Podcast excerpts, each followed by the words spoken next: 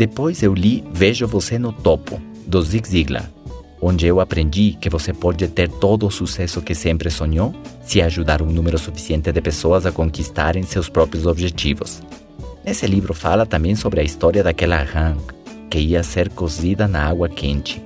Por ela ter sangue frio, você não consegue colocar a rã na água quente, pois ela vai pular na mesma hora. Então a maneira certa de cozer a rã é colocar na água morna, morna para fria, num fogo bem baixinho. Daí ela vai ficar bem à vontade, vai nadar, vai descansar, vai curtir, e de repente, conforme a água vai esquentando mais e mais, ela vai ficando fraquinha, vai dando sono nela. De repente ela dorme e acaba cozinhando.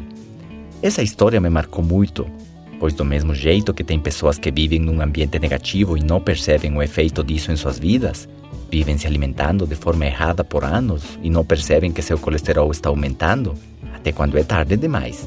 Tem pessoas que vivem num emprego de salário baixo, saem cedo e voltam tarde, assistem televisão todos os dias e não percebem que os anos vão se passando até ficarem cocidos financeiramente depois de 65 anos de idade. Não é incrível todas essas informações na cabeça de um menino de 18 anos? Pule fora dessa panela enquanto ainda pode.